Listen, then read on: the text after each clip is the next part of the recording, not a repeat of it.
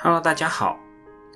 万科于二零二零年的三月十八号，也就是今天，公布了它的二零一九年年报，也在今天早上举行了一场特殊的业绩说明会。为什么说是特殊呢？因为受疫情的影响吧。这场业绩说明会完全是在网上进行的，投资者的提问环节也是通过电话或者互联网来解决。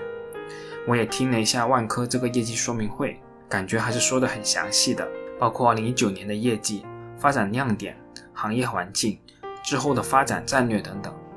所以我决定放上来给大家一起听一下，万科自己是怎么向股东汇报二零一九年公司的发展情况的。但由于万科的这次业绩说明会时间是比较长的，所以我是把它分成两段，其中第一段是由公司董秘朱旭向股东介绍二零一九年公司的发展情况，第二段为董事会主席徐亮。总裁祝九胜等高管回答投资者提问的情况。那说句题外话，从今天市场的表现也很清楚的看到，股东们或者说有相当影响力的部分股东对万科09年的成绩单是不太满意的。这也导致了今天上午在其他个股普遍反弹的情况下，万科下跌了三个点。到了下午普跌的时候，万科更是抛压严重了。对于这一点，我是比较感兴趣的。因为从我自己个人初步来看，其实成绩还是基本满意的，虽然不超预期，但也不至于大跌眼镜。后续在读年报的时候，我们再来探究一下这个问题，到底是有隐藏的风险，还是只是纯粹的不及预期呢？如果是后者，我相信各位投资者都要失望了。今年能达到你们预期的公司，可能真的不多啊。好了，闲话不说。我们还是马上来听一下万科的业绩说明会的上半部分吧。我向大家汇报一下二零一九年年报的亮点。我们把年报的亮点大概分为了九个部分。首先，还是合同销售额增长，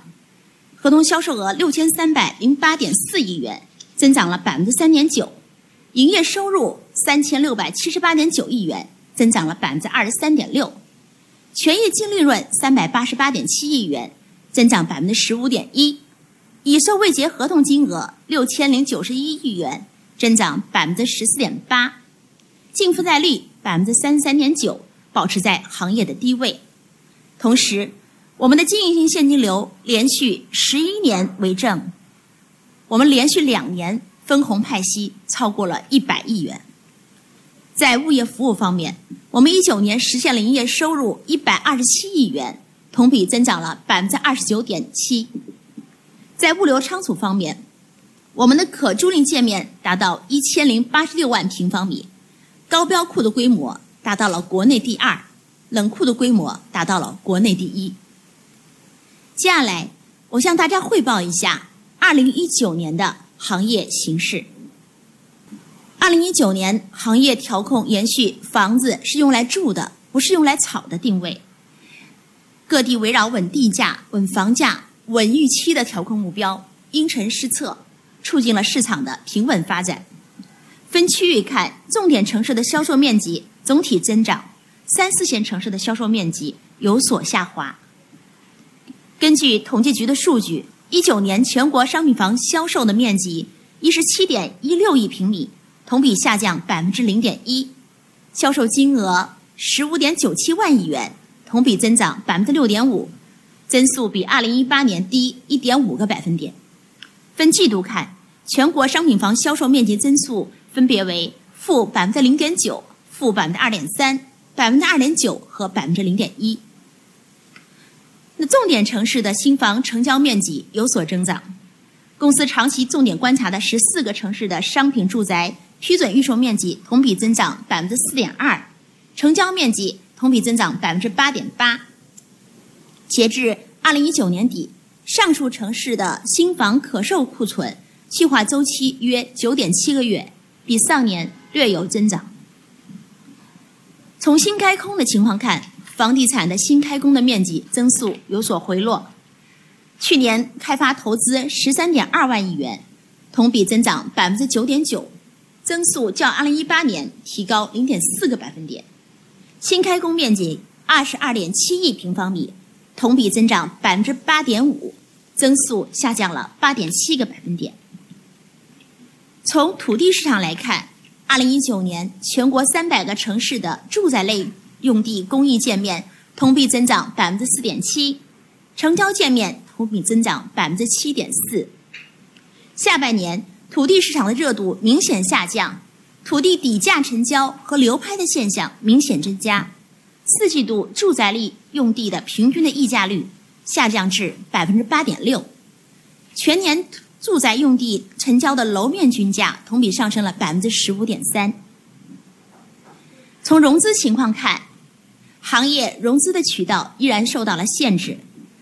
二零一九年末，全国主要金融机构的房地产贷款余额同比增长了百分之十四点八，增速较上年末回落了五点二个百分点。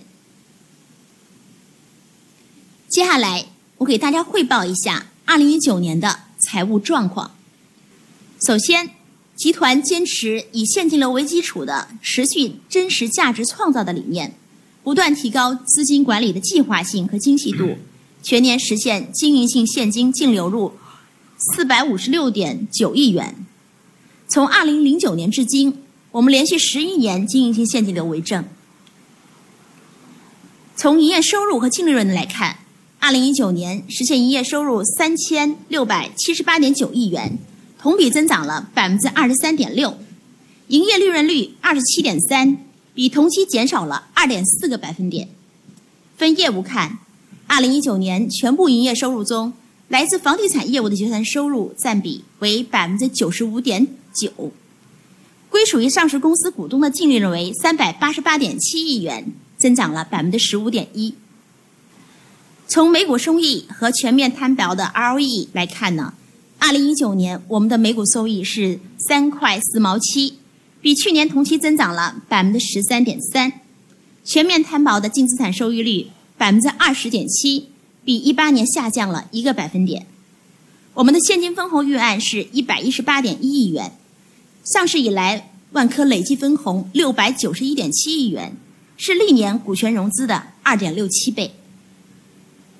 同时，我们的净负债率百分之三十三点九，继续保持在行业的低位。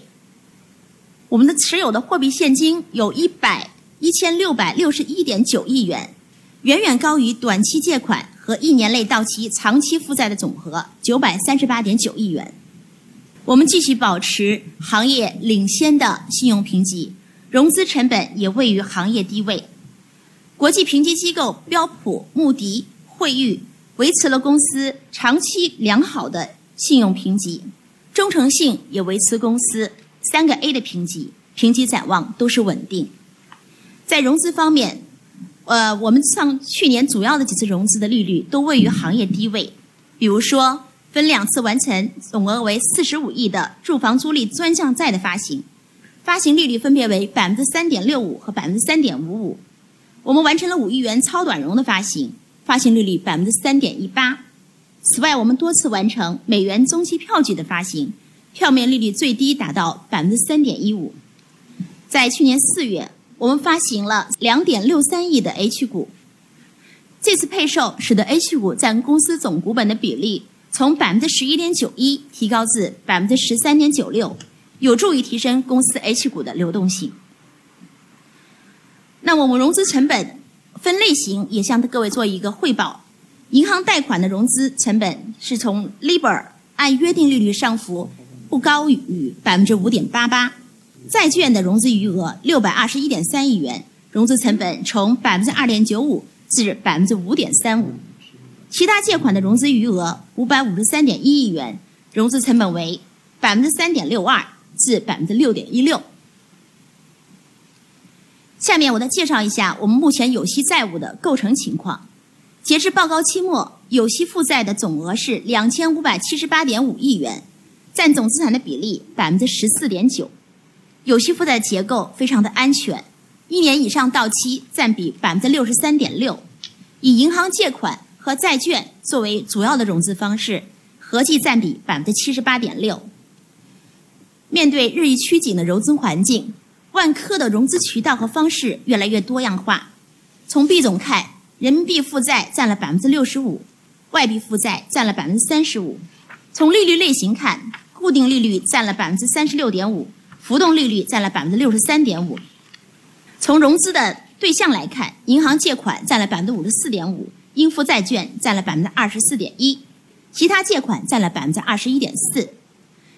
从境内境外看，境内负债占了百分之七十三点九，境外负债占了百分之二十六点一。介绍完主要财务指标以后，下面我想向大家介绍去年我们主要业务的运营进展情况。万科以城乡建设、以生活服务商为战略定位，我们主营业务包括房地产开发业务和物业服务。在这个基础上，我们也遵循与城市同步发展、与客户同步发展的理策略。在这张表上，大家可以看到我们主要的组织架构。上面的四个区域是我们开发业务的四个主要的事业部，下面呢是我们非开发业务的布局情况，包括物业、物流、长租、商业，也包括冰雪、度假以及养老、教育、食品等等等等。首先向大家汇报一下二零一九年开发业务的主要情况。我们实现了销售面积四千一百一十二点二万平方米，略有增长；实现销售金额六千三百零八点四亿元，增长了百分之三点九。我们去年的销售均价是一万五千三百元每平方米，均价在过去三年保持平稳。分区域看，销售金额从高到低依次为上海区域、中西部区域、北方区域和南方区域。我们去年在全国商品房的市场份额达到百分之四，在四十个城市的销售金额位列当地前三，其中在深圳、上海、东莞、宁波、西安、武汉、沈阳、成都、合肥、徐州、长春、温州、大连等二十一个城市排名第一，在昆明、天津、南京、郑州、济南。南通、南宁、无锡等十二个城市排名第二，在北京、重庆、佛山等七个城市排名第三。下面我们介绍一下结算的情况。二零一九年，万科实现结算收入三千三百四十点四亿元，上涨了百分之二十一点八，结算均价是一万三千六百元每平方米，也略有增长。结算营业率百分之二十八点九，略有下降。同时，我们的已收未结的资源有一个持续的上升。报告期末合并报表范围内的已收未结资源四千二百八十八点五万平米，较一八年增长了百分之十五点六。合同金额六千零九十一亿元，较一八年末增长了百分之十四点八。从产品结构来看，我们的产品依然聚焦了普通人的自住的需求，住宅占比百分之八十六点四。商业办公楼占比百分之十，其他配套占比百分之三点六。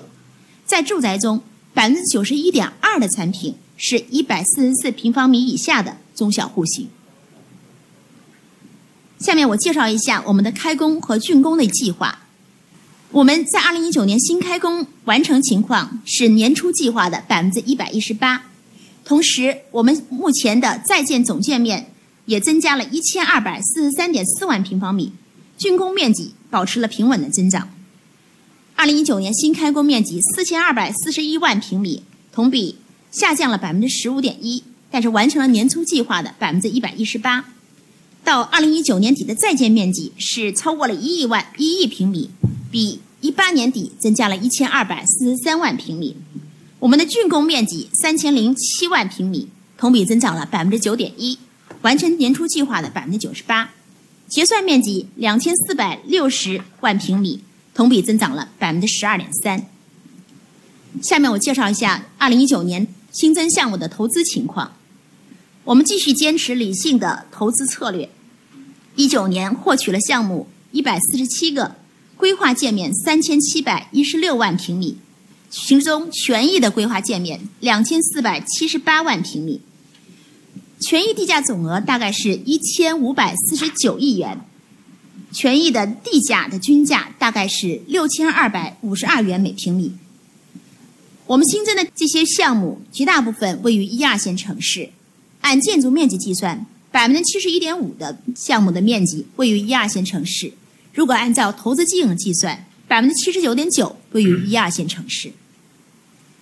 那么从右左上图我们可以看到权益界面分区域的情况。那么从高到低分别是中西部、北方区域、上海区域和南方区域。如果按权益地价的话，从高到低是中西部区域、上海区域、北方区域和南方区域。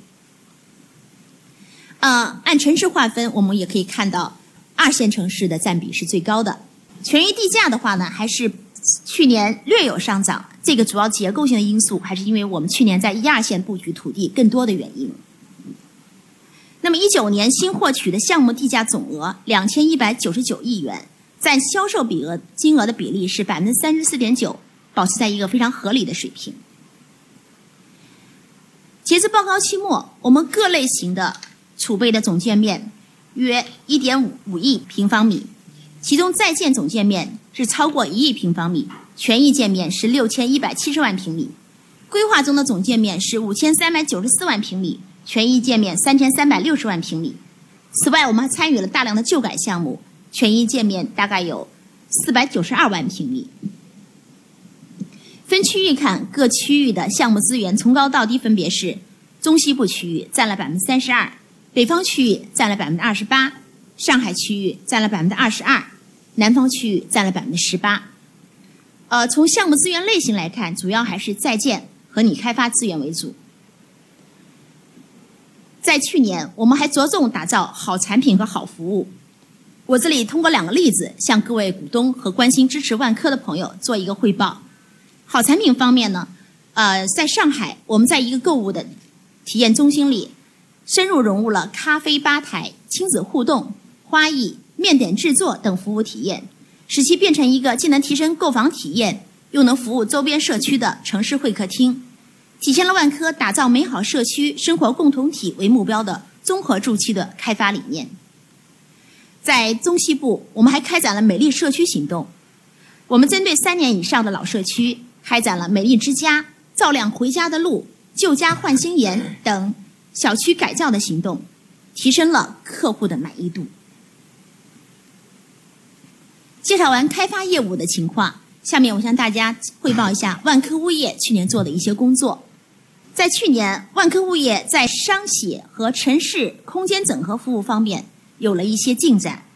万科物业与戴德梁行成立了合资公司，共同打造大中华区的商业物业管理的领先品牌。我们的城市空间的整合服务拓展至珠海横琴的新区、雄安新区。广州白云和成都的高新区，在二零一九年，万科物业实现了营业收入一百二十七亿元，增长了百分之二十九点七。我们新拓展的项目的饱和收入预计有五十四点六零六亿元，同比增长百分之三十三点一。这其中，住宅业务的新增饱和收入占比百分之六十二。非住宅业务的新增饱和收入占比百分之三十八。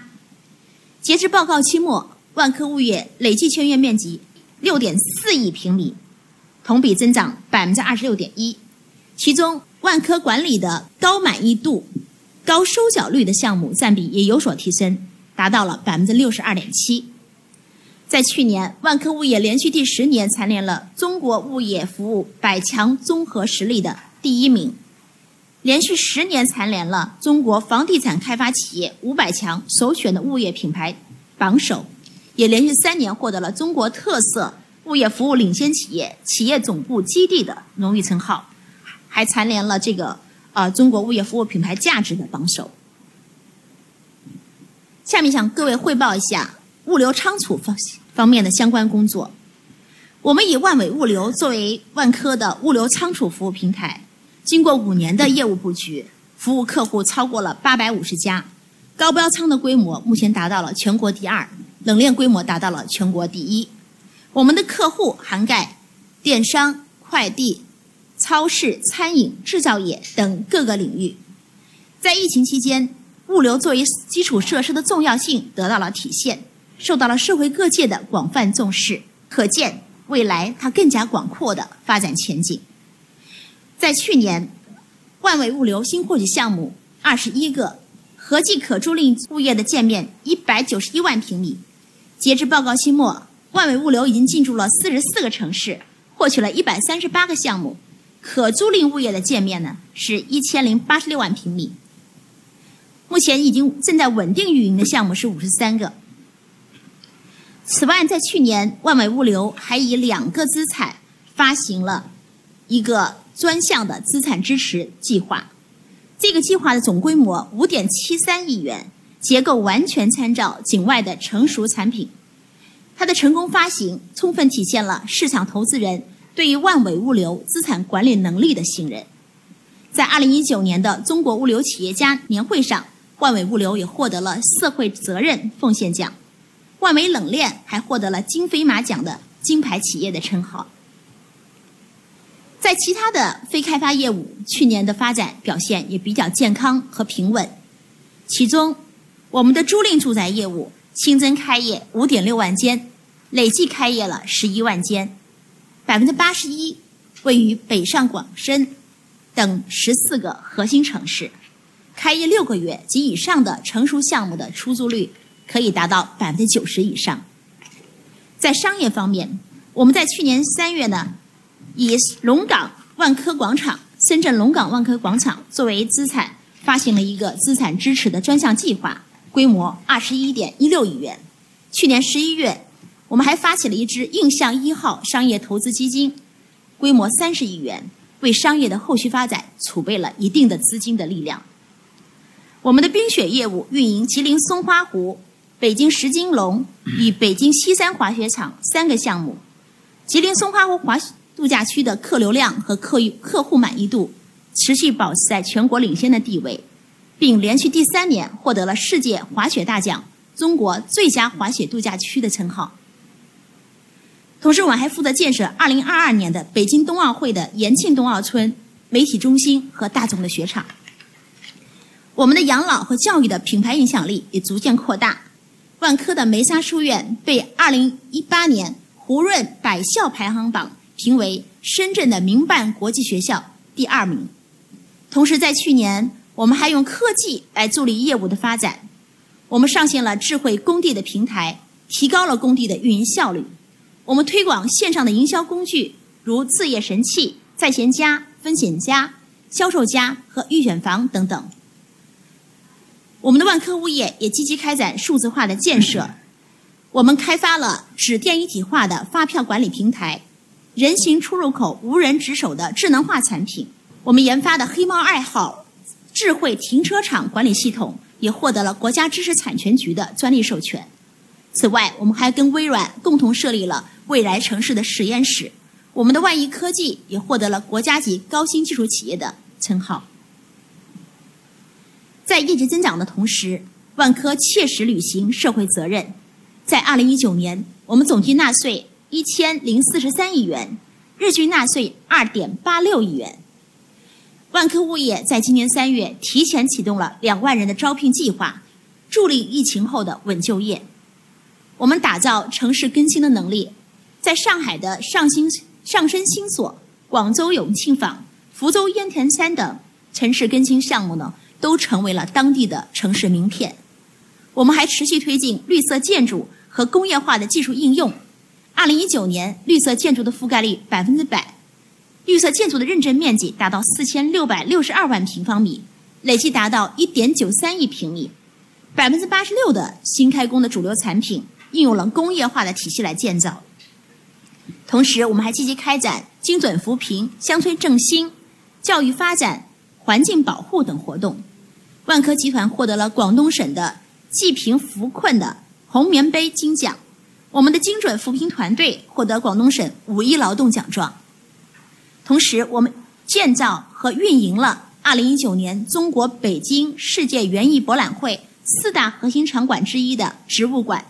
通过这一具有国际影响力的平台，向社会传递尊重自然、尊重生命的绿色理念。最后，我想跟大家汇报一下2019年万科的发展规划。当前的外部环境存在高度的复杂和不确定性，在从中长期来看，行业已经步入了存量竞争的时代，市场从卖方市场转为买方市场，对客户的竞争更加激烈，对企业综合实力的考量也更加严峻。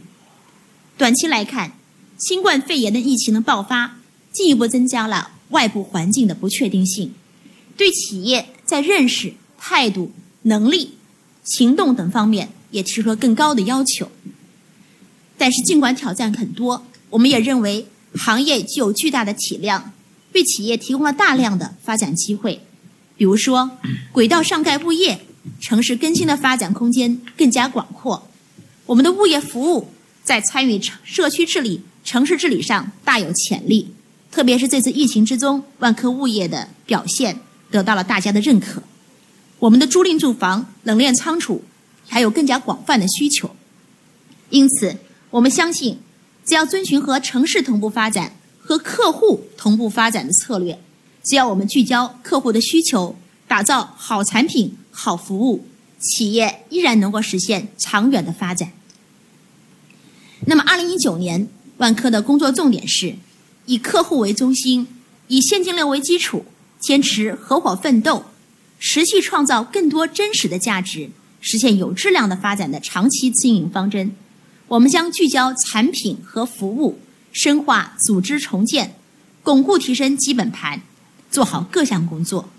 首先，还是要平稳度过疫情，增强企业的免疫力，做好热身的准备。在保障员工、合作伙伴、客户的安全下，加快复工复产的进度，全力减少疫情给公司经营带来的影响。第二，持续巩固和提升基本盘。打造客户愿意买单的好产品和好服务。第三，落实精益运营，提高经营效率和效益。第四，量入为出，做好投融资工作，保证行业领先的信用评级。最后，我们还是要坚持城乡建设与生活服务商的既定战略，与城市同步发展，与客户同步发展。持续开展战略兄弟，探索数字化的战略，助力和指导我们的业务。我的汇报到此结束，谢谢大家。